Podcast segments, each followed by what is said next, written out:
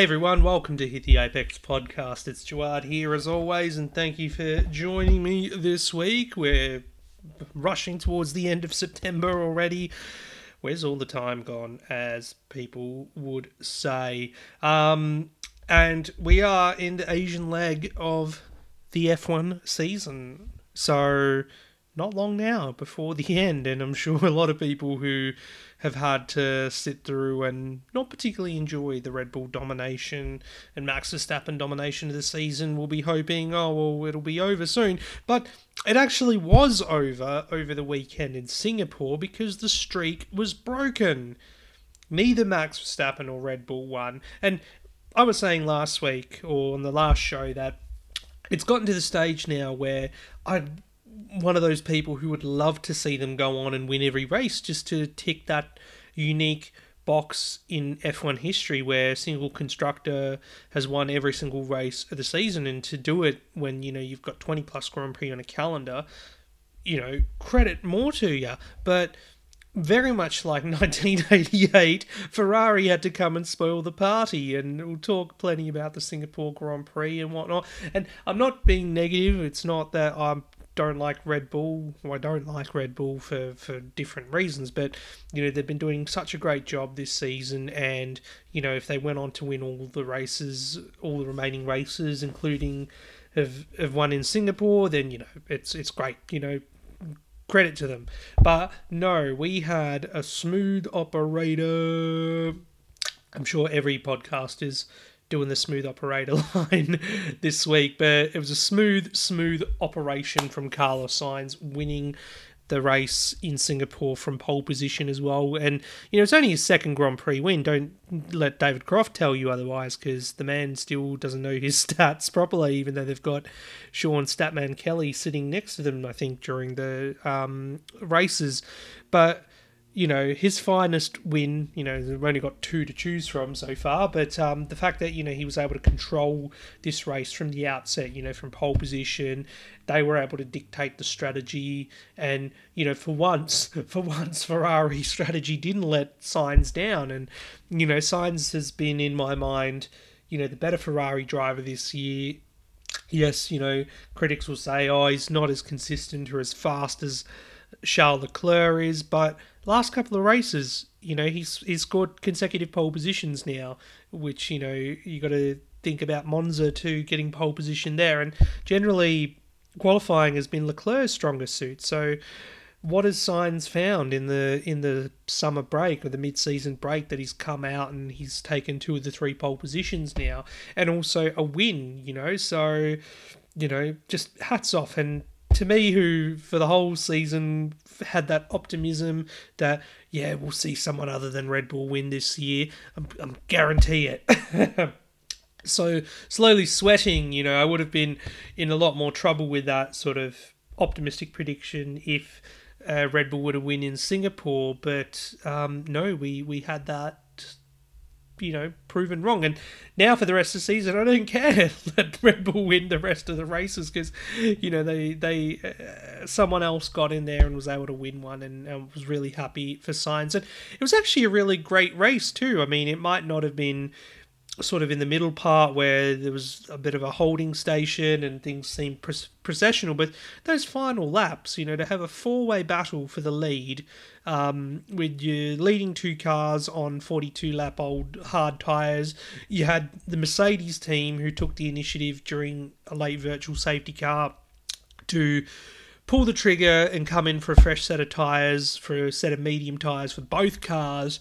And you know, the pace that they were catching both Sainz and Lando Norris, who finished second, Carl Lando as well, you know, on the podium together, one, two. I think it, it almost brought a tear to my eye watching the race because, like, you know, what would have made this situation even sweeter was if it was a McLaren one, too, you know, if, if it Sainz was still with the team. But, you know, one of the few times that I'll actually cheer for Ferrari winning is when Sainz is in the car because I am a, quite a big fan of Sainz and Lando, as you know, as well. So both the Mercedes uh, medium tires were hunting down the the leading two cars, and you know the rest is history. It was just made for a fascinating end to a Grand Prix. I'll talk more about the details later, but we'll talk about the elephant in the room, and that is Red Bull and having their rare off weekend, and you know, just plagued by issues with their car, balance issues. They just couldn't find the sweet spot, um, and it kind of casts you know my mind back to 2015 at this very race when you know you had the almighty Mercedes, Nico Rosberg, Lewis Hamilton, and they had a similar weekend where you know they were outside the top three the whole weekend, and I think you know they basically salvaged. You know they still have a pretty decent enough car to salvage points, and and that's what they did. And Verstappen to get a top five finish as well. Um, I guess he was helped by an incident further up the grid uh, towards the end of the race, but you know, Verstappen, his class coming to show to finish in the top five after starting 11th, I think was a really good, um, you know, recovery for them. So going back to qualifying, Sainz had beaten George Russell to pole, Leclerc third, and it was covered by 0.07 you know, seven one thousandths of a second, basically the top three. Uh, while you had the Red Bulls outside the top ten, um, and some other really highlight performances, which we'll talk about later. But at the start, we had Sainz Basically, you know, he didn't look back at all. Russell was a bit frustrated, of course, because he lost um, a couple of positions and got a position handed back to him by his teammate Lewis Hamilton, who went off around turn two, where the bollard is of the um, outside of the corner. Uh, and you know Lando was a bit cranky as well, but you know there was no handing a position back to him. But Leclerc started the race on the soft tire; everyone else was on the mediums around him, and that way he got the jump ahead into second. So Ferrari could control the race from the front as Sainz was doing. We had a safety car deployed on lap 20 when Logan Sargeant found the barrier at turn 8. Uh, and, you know, lucky he didn't, you know, cause you know, terminal damage. You know, it was just lost his front wing and there was some debris on the track, so that's why they had to bring the safety car out. Everyone ended up pitting except for the Red Bulls, and there was double stacks plenty.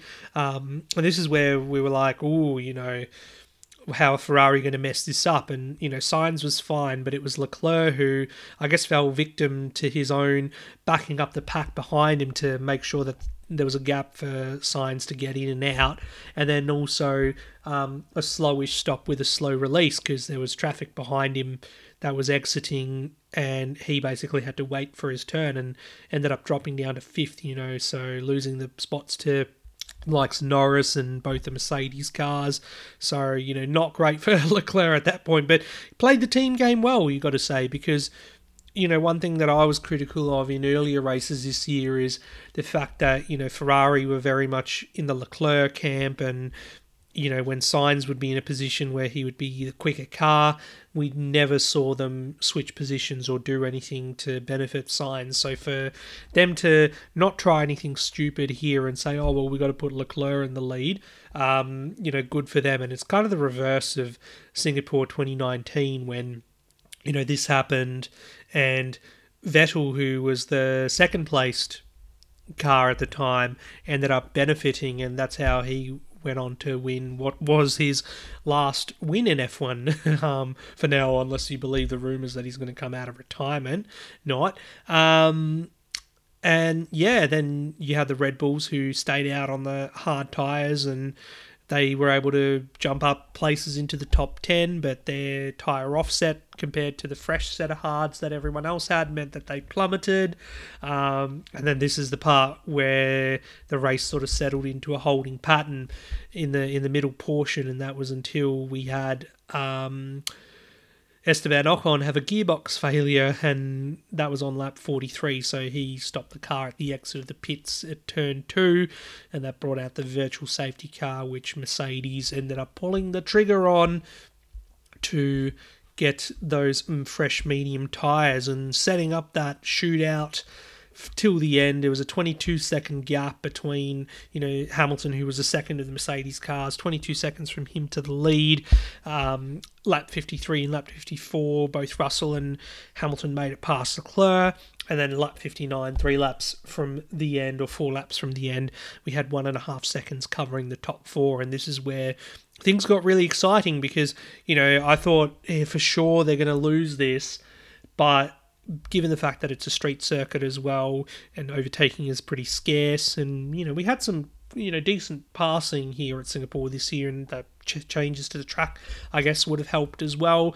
Um, you had Sainz actually helping Lando you know, keeping the gap to, you know, just under a second so that Lando would be able to get DRS behind him to hold off both the Mercs. So Sainz was the only one not getting DRS, of course, but he had just enough in the tank to be able to, you know, provide that assistance to Lando, ensure that, you know, neither of them would lose out. And then you know, heartbreaking for Russell on the final lap. He clips the wall and then goes into the barriers at turn 10, and that was his day done. You know, you could you could criticize him and you know talk about him being amateur and whatnot, but at the end of the day, he was trying. They did something different, and the fact that you know you you you know didn't not try, you know, not make the bold call to put on medium tyres and then settle for fourth or something or fifth, not knowing that you could have actually, you know, potentially gone for the win. That's great. But I guess, you know, for future, Russell will have to work on trying to iron out mistakes as well. And, you know, Lando was saying after the race that he had glanced the wall where uh, Russell had kind of clipped it proper the lap before, you know, and you know, then he kind of didn't make the same mistake again the following lap, or was just lucky that he didn't get serious damage when he hit it. But, you know, it's just something that Russell will learn from at the end. And, you know, Hamilton as well putting pressure on him. And this is where I guess, you know, some critics will come out and say, well, Russell took too long to pass Lando, and he got to a stage where he ended up having to sweat you know, looking backwards as well because his teammate was all over his mirrors too, and you know Hamilton just kind of, um, you know, bided his time and and waited for an opportunity, which was when Russell crashed to move into the top three. But you also have to praise the defensive driving from Sainz and, and Norris as well for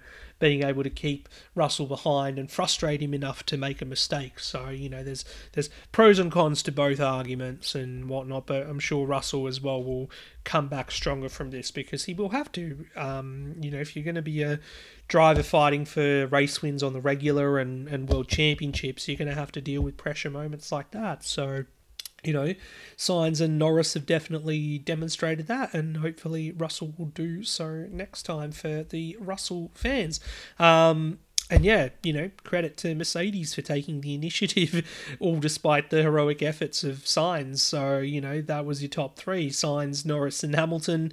Um, Hamilton podium 196 now in his career so you know not too far from the 300 or 200 mark sorry not 300 um, and could easily reach that um, before the season done. And it's a bit of a shame you know because Russell in recent races you know in, in Zandvoort and Monza he looked a lot um, you know he rebounded a bit after a bit of a topsy-turvy first half of the season but, you know, while the speed is there and he's trying to unlock more, you know, Hamilton's been more consistent, which, you know, was the was the reverse last year where Russell was definitely the more dominant driver. And Hamilton as a result of that P3 moves into P3 in the championship too ahead of Fernando Alonso which we'll talk about Alonso shortly. But yeah you know Hamilton very much showing his class. And that's why I wrote an article you know, or something that I contributed in an article that I wrote about Hamilton signing that new deal for another two years and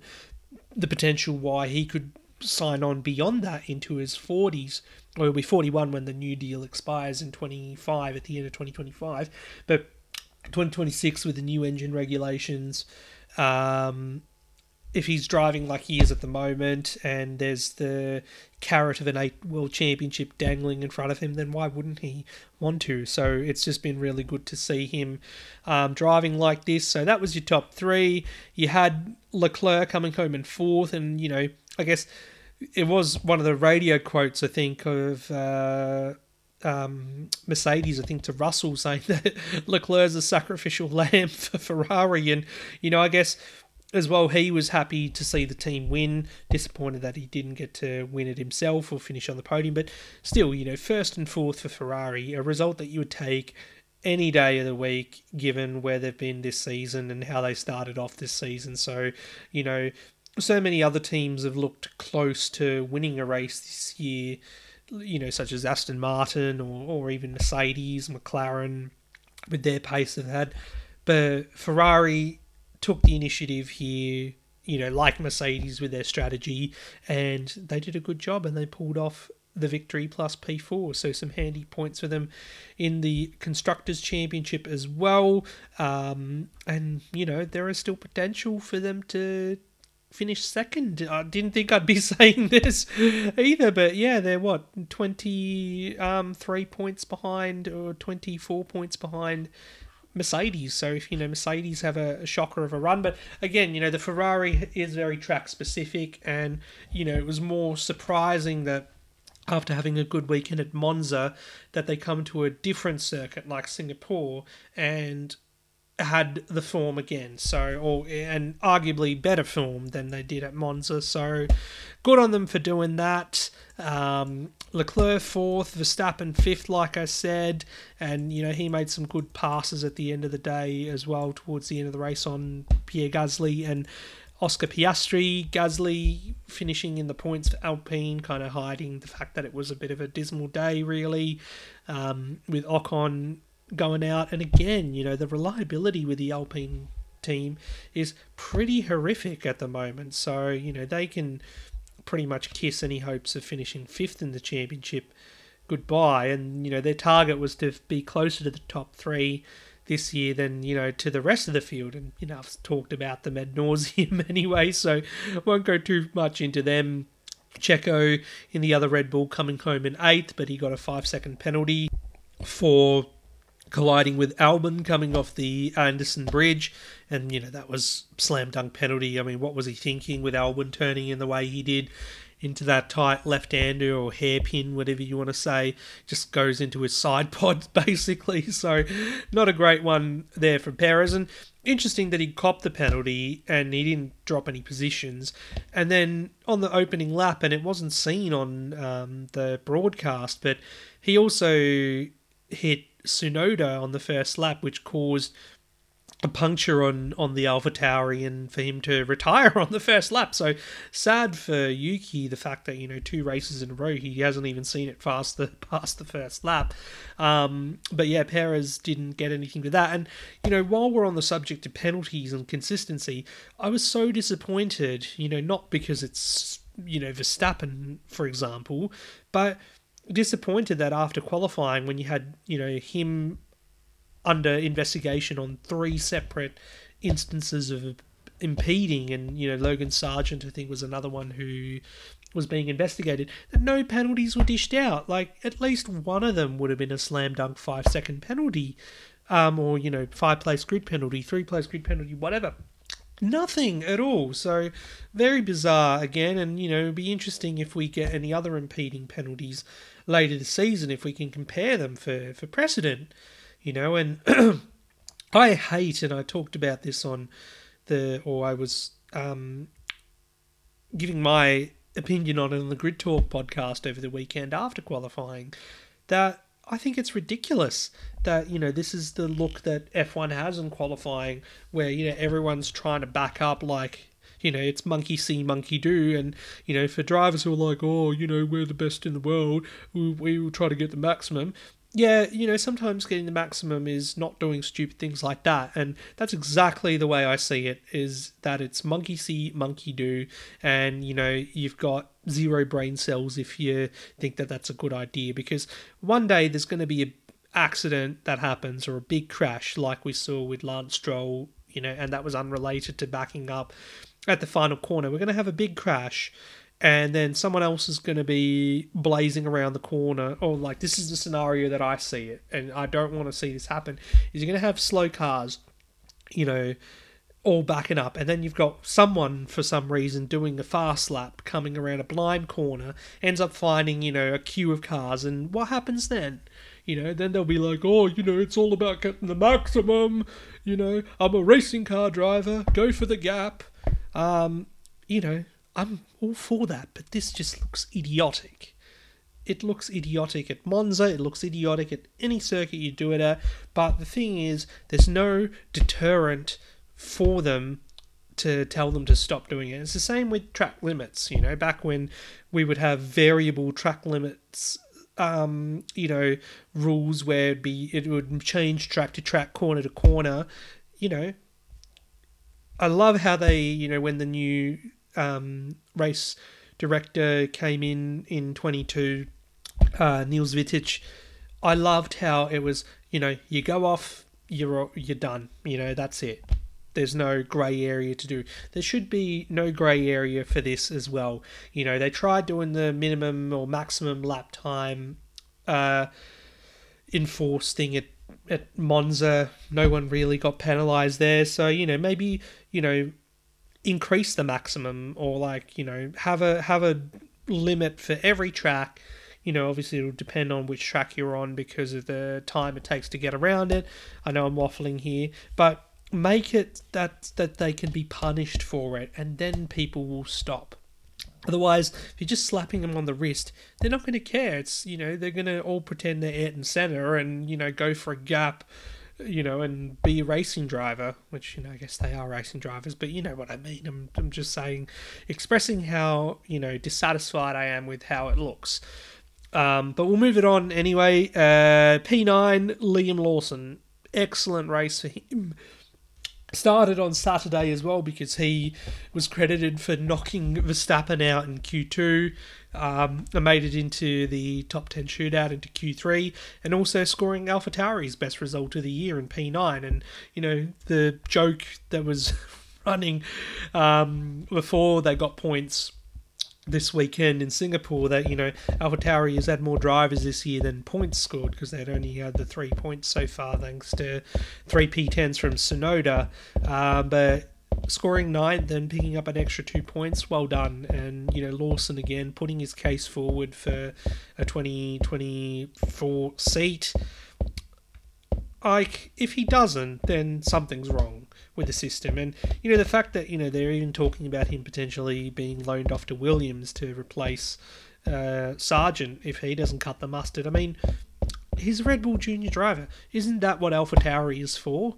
And why put Daniel Ricciardo in the car? Like you all know how I feel about that, and you know how I felt when he was announced to make his comeback this year after they dumped Nyck De Vries. But you know, a Tsunoda Lawson partnership or, or team nothing wrong with that. But, you know, Lawson Ricciardo could also be good too. But then poor Tsunoda, like, it's through no fault of his own that, you know, he's not been able to perform any better. You know, when he's been given the opportunity in the last couple of years, he's actually taken them, and this year has been more difficult. Give him a better car and then we'll see what happens, you know. So hopefully next year we'll see that if we do get a Lawson and Tsunoda partnership. But you know, from hearing that, you know, it could be Ricciardo or Ricciardo and Tsunoda for next year and then Lawson left with no drive, I mean, that's just ridiculous. But anyway, it's the Red Bull system in it, and that's the thing about Red Bull that I don't like is their the way that they choose through drivers. And sorry, you know, after Nyck De Vries going the way it did, you know, does Helmut Marko have any relevance anymore? I mean, you know, this new chap who's running Red Bull now, Oliver Mintzlaff, you know, hopefully he gets to the stage where it's like, oh well, you know, on your on your bike Helmut, um, here's your pension package and happy retirement. Because what are you actually doing for us at the moment, other than firing more drivers than you're hiring, basically? So you know, it's it's yeah, I could I could go on it about it for ages, and that's the thing that really grinds my gears with Red Bull, and you know, not to mention that um, Marko's been a bit of a racist lately as well. Don't get me started on that. Um, and then you know, of course, all the critics will come out and say how woke I am. Yeah, you know, I love you too. Um, but yeah, that's that's the Red Bull thing. But great drive from Lawson. It'll be good to see him at Suzuka next weekend as well, um, with a Ricciardo return likely for Qatar. So we'll see, and that's not too far away either. Um, just two weeks after, or you know, a weekend off next weekend. after Suzuka, and then we're heading over to the Middle East again. P10 Haas using their strategy of holding everyone up with Kevin Magnussen actually worked, and you know they were able to score P10 and some points for the first time in a few races. Uh, you know, again they were great in qualifying, both Hulkenberg and Magnussen, and Magnussen actually out qualifying his teammate. Otherwise, like there was a thing going around that if um, Hulkenberg had outqualified Magnussen, um, then he would have won the matchup for the year. But you know, it, it goes on, and now Magnussen will outqualify Hulkenberg for the rest of the year. Probably not, because you know his qualifying form has been pretty shocking. But you know, for them to still pick up a point, quite important, and they really are in no man's land um, in the championship. Actually, no, they're not. They're you know right there with Alfa Romeo and Alpha Tauri, and you know, there's only seven points covering those bottom three teams, and you know, all fighting for eighth in the championship. So that's quite glamorous for them. We'll move it on anyway. Uh, and Alonso, so haven't mentioned Aston Martin much yet, apart from you know alluding to a crash for Lance Stroll in qualifying, and thankfully he was okay, but the car was not. Um, and maybe he might have had concussion. That's probably why he didn't. Eh, they chose to sit him out, sit him out for the race. Anyway, like he just did look like he was in control of the car that final sector when we had the onboard, and then just you know put the car on the curb on the outside and um, lost control. That's all she wrote. Don't want to really say much more than that, but you know, and Alonso having a shocker, arguably his worst race of the season. I mean, he scored points every race this season, and to go from you know potential points finish to 15th, which was last of the classified runners, real horrible. And first time we've actually heard Alonso criticize the car as well this year. He said it was undrivable and whether he got some damage from uh, damage to the floor from when he went over the curbs uh, for crossing crossing the pit lane entry. Whether he was like, "Oh, should I pit? Should I not?" He did the Lewis Hamilton in in in, stay out, stay out thing, and copped a five second time penalty for that as well. Um, you know, who knows? But yeah, Aston Martin really, you know, showing the the what what's the opposite of benefit? You know, showing the the real negatives of not being able to keep up with the development of their um, rivals and the likes of Mercedes and McLaren and even Ferrari, who've gone on and won a race. I still can't believe I'm saying that. But yeah, that pretty much wraps up. And Alfa Romeo was Alfa Romeo. Who knows what they're doing these days? You know, Bottas has got his mullet and his mustache. He's happy selling gin and doing all sorts of stuff. Um, but yeah, Oh yeah, Zhou Guanyu did get re-signed for another season, so there's people out there who are disappointed that Théo Pourchaire didn't, you know, get an opportunity. But I think you know, what what is it really next year? To be honest, if anything, you want to put Pourchaire and Pourchaire in the car 2025. You know, when Audi actually take over the team properly, and if you know Sauber do really rate him that much, then you know it's better to do it when you know Audi kicks in because you don't want him driving around at the rear of the field in me- mediocrity. So yeah. We'll leave it at that. Looking ahead to Japan this weekend, I mean, I'm going to be relishing in the fact that it'll be in a similar time zone to us on the east coast of Australia, not feeling you know, sad or remorseful for anyone else who wants to complain about it not being in a friendly time zone because do you guys give me any sympathy? Not really, or if you do, I don't hear it enough. So enjoy people getting up at 6 o'clock in the morning to watch this one or whatever time you have to 3 p.m in the afternoon the time that you know you know sit down, relax, have a have a beer or something, and, and, and live blog the race, and it'll be a good one because there's no clash with the Bathurst 1000 either, which is just going to make my life so much better and enjoyable. But Red Bull, their opportunity to bounce back, you know, the both championships up to be um, sealed as well, whether mathematically they can do it this weekend coming. You know, they did win the Drivers' Championship in Japan last year under controversial circumstances, but we won't go back there. Um, and yeah, you know, it's also Honda's home race, so you know it'll be a good look if they could win the constructors championship here. Um, and I fully think that they'll be able to bounce back. If not, then it'll be a bit concerning because there was some speculation going around, and you know, very much dismissed in Singapore that you know the technical directive over the ban on.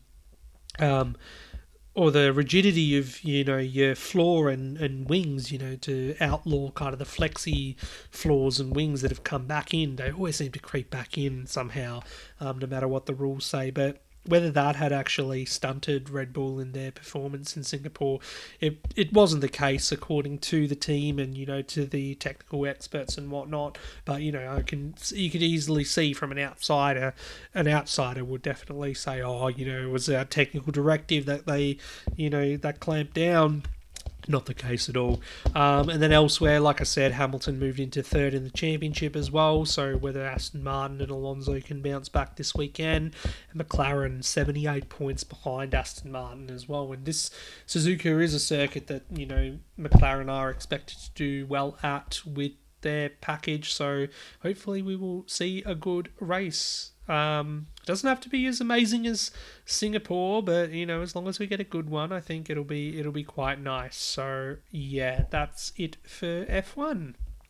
All right, let's go over to supercars chat now because it's my favorite time of year, and I'm sure for a lot of people out there too. We love endurance racing, but it's enduro season, and you know, always I'm gonna have a little moan and, and cry about the fact that there's no more Enduro Cup. Um, you know, it's you know they could have made Gold Coast a Gold Coast as well into a into an endurance race. Gold bring back the Gold Coast 600, but no, it's not this year. Um, but the first Sandown 500 since 2019, and also the first time since 2018 that it was the pre-Bathurst Enduro, because in 2019 they did switch Gold Coast and Sandown, and Sandown was the last race of the Enduro Cup. Um, so, you know, that brings back a lot of nostalgia and memories as well for people. And, you know, I'm sad that I didn't get to go this year. I'm too busy saving up for something else at the moment. Um, but, yeah, you know, it's, it's always a great race. And the one year I don't go, the weather is amazing. You know, there's sunshine all three days and, and, you know, really, really warm temperatures for, you know, early spring that it is here in Melbourne. 25, 26 degrees it got, but it made for a made for great conditions for the race. Um, and we saw Master and Apprentice win Brock Feeney, Jamie Whincup, you know, it was a great epic battle with the Erebus team, you know, both Erebus cars and both Triple Eight cars involved. And, you know, even though we haven't had a Sandown 500 for a few years, it was a hat trick for Whincup because Whincup won in 2018 with Paul Dumbrell. He won in 2019 with Craig Lowndes and with um, his apprentice in Brock Feeney this year, and you know his sixth win as well at Sandown, and also Triple Eight's 250th win in in Supercars, which is the most of any team. So big big congratulations to them. They did really well. Had one and three for for the Red Bull Ampol Racing team because Shane Van Gisbergen and, and Richie Stanaway came home and finished third in the end, and it was a great battle between him and Will Brown towards the end of the race with them coming home tops, and it was because Brown made an error at the back of the um, end of the back straight that allowed SVG to pass. But you know, SVG qualified down in 17th. It was a dismal, dismal effort from him. But in the race, you know, we had Stanaway making inroads early. Great stint from him. And Stanaway, of course, has won this race before with Cam Waters on, on first time asking back in 2017. One of my favourite Sandown wins um, of the modern era, definitely. Um, and also a statement to make for Richie because he's coming back next year full time for Grove Racing. So he's definitely got what it takes. And, you know, with someone like a Van Gisbergen as well. those questioning his motivation and whatnot as he sort of waits out the days now until he moves to the United States to do NASCAR. Um, you know, it was still a great drive from him. But we had in qualifying, the Erebus cars battling it out in the top 10 shootout. So Brown had beat Brodie Kostecki, who is still the championship leader in the shootout. It was a great, great shootout. No qualifying races this year. Instead, they've got the um, they had the top 10 shootout. guess it makes sense with everything else, but you know, part of my Sandown nostalgia is the Saturday races as well, with a co-driver only race, and, and then the main drivers get in. Um, Feeney was fifth, and then, like I said, SVG down in 17th.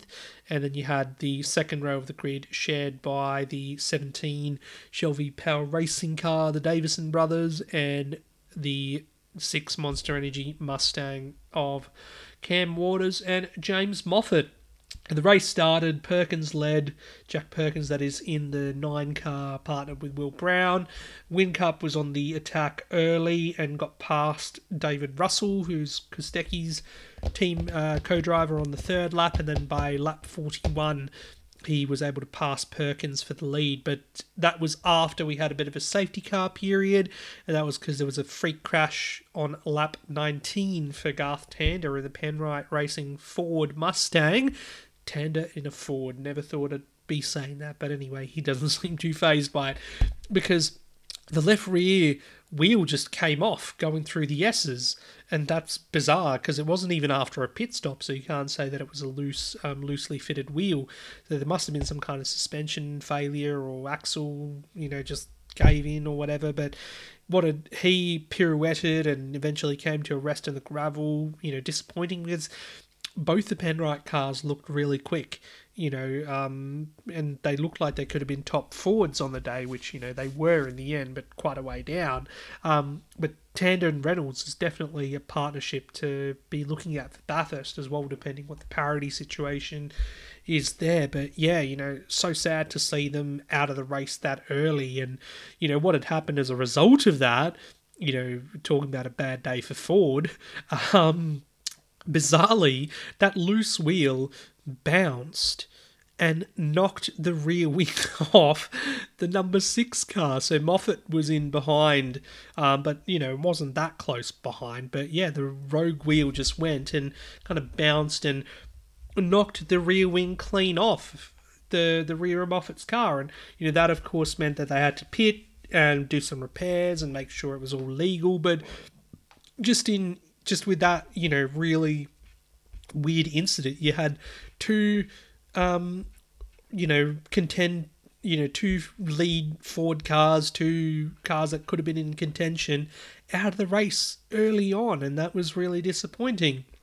You also had some, you know, stuff going on with Walkinshaw Andretti United as well because um, Mostert had to make some, or the Mostert Lee Holdsworth car had to make repairs early on too, but then they ended up, um, you know, throwing away their their race. Not that there was much in it anyway. At the end, on lap 149, when um, Mostert kind of turned Declan Fraser around at turn four, and he was hit with a 15 second time penalty, and they finished all the way down in P22 with um, the Nick Percat and Fabian Coulthard um, NTI Mustang behind them in 23rd. So, yeah, you know, when you look at if whether it was a good day for Ford or not, or where the best place Ford was, it was P6 with um, Matt Payne and Kevin Estre because we had a Holden top five, or not Holden Chevrolet, sorry, with the Camaros. But impressive performance though, you got to say from Payne, his first time, I think, at a Sandown 500, but also Kevin Estre. It's not you know, not like I feel like it's being disrespectful by calling him a rookie because he's not a rookie. He's so experienced, and just the weekend before Sandown, he was at Fuji in the WEC race and did got on the podium, outright podium for Porsche as well. And he's you know had so much experience racing Porsches and sports cars all over the world, and going over to Bathurst as well. I think that will take a lot of confidence because Estre's driven at Mount Panorama before. He's actually been on the class podium there, I think. Um, I want to say 2019 or maybe 2018, I'm not sure. And I think he was driving in one of the favourite Porsche liveries on a on a um, on a Bathurst 12 hour GT3 car with Ice Break on it. If you're familiar with Ice Break ice coffee, seeing it on a Porsche, and you know, I think I remember Pat Long, um, you know, really, really well known Porsche GT driver. Pat Long was on the podium, uh, class podium back in 2017, and you know he was in the Ice Break car, so it just makes me laugh. Anyone who wears Ice Break on their overalls, but anyway, that's a scene joke, I guess.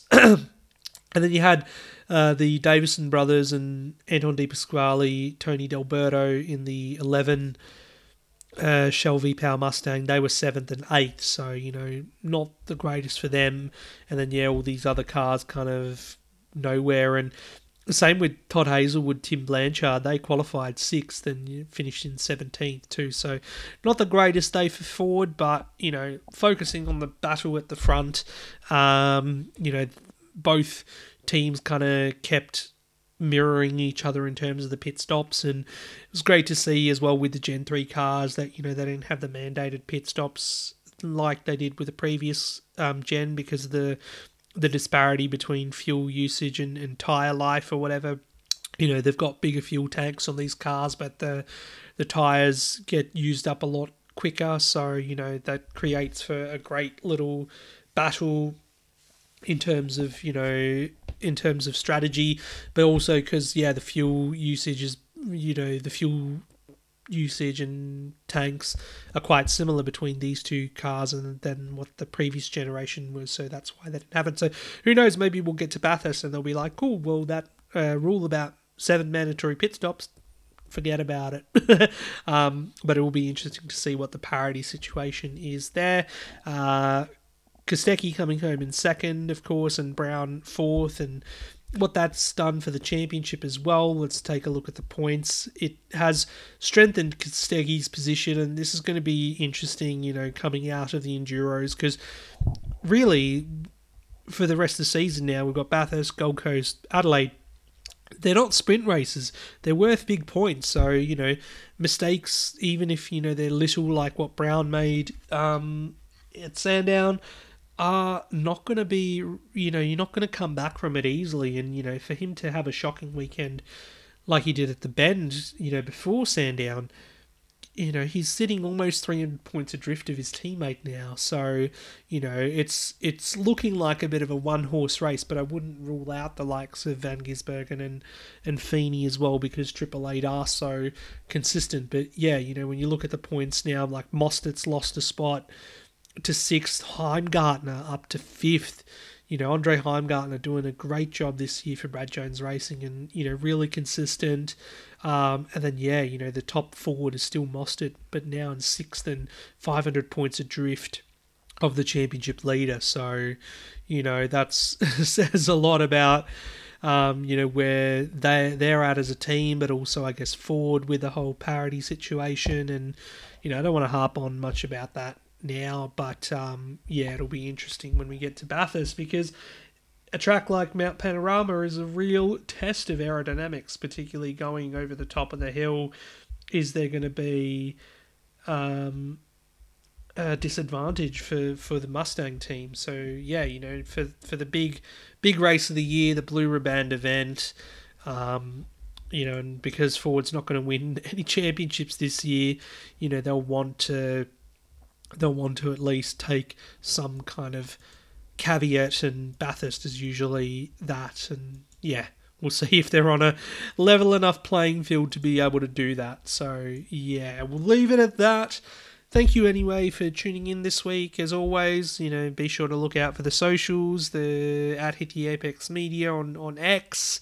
Um, and then, yeah, there's a link tree to all the other platforms that I'm on and stuff. And be sure to check out Grid Talk as well. Grid Talk UK are their handles now on, on socials. And yeah, hopefully be on there this weekend for the Japanese Grand Prix. And I'll be back on Hit the Apex to wrap it all up next week. So until then, take care and stay safe and farewell.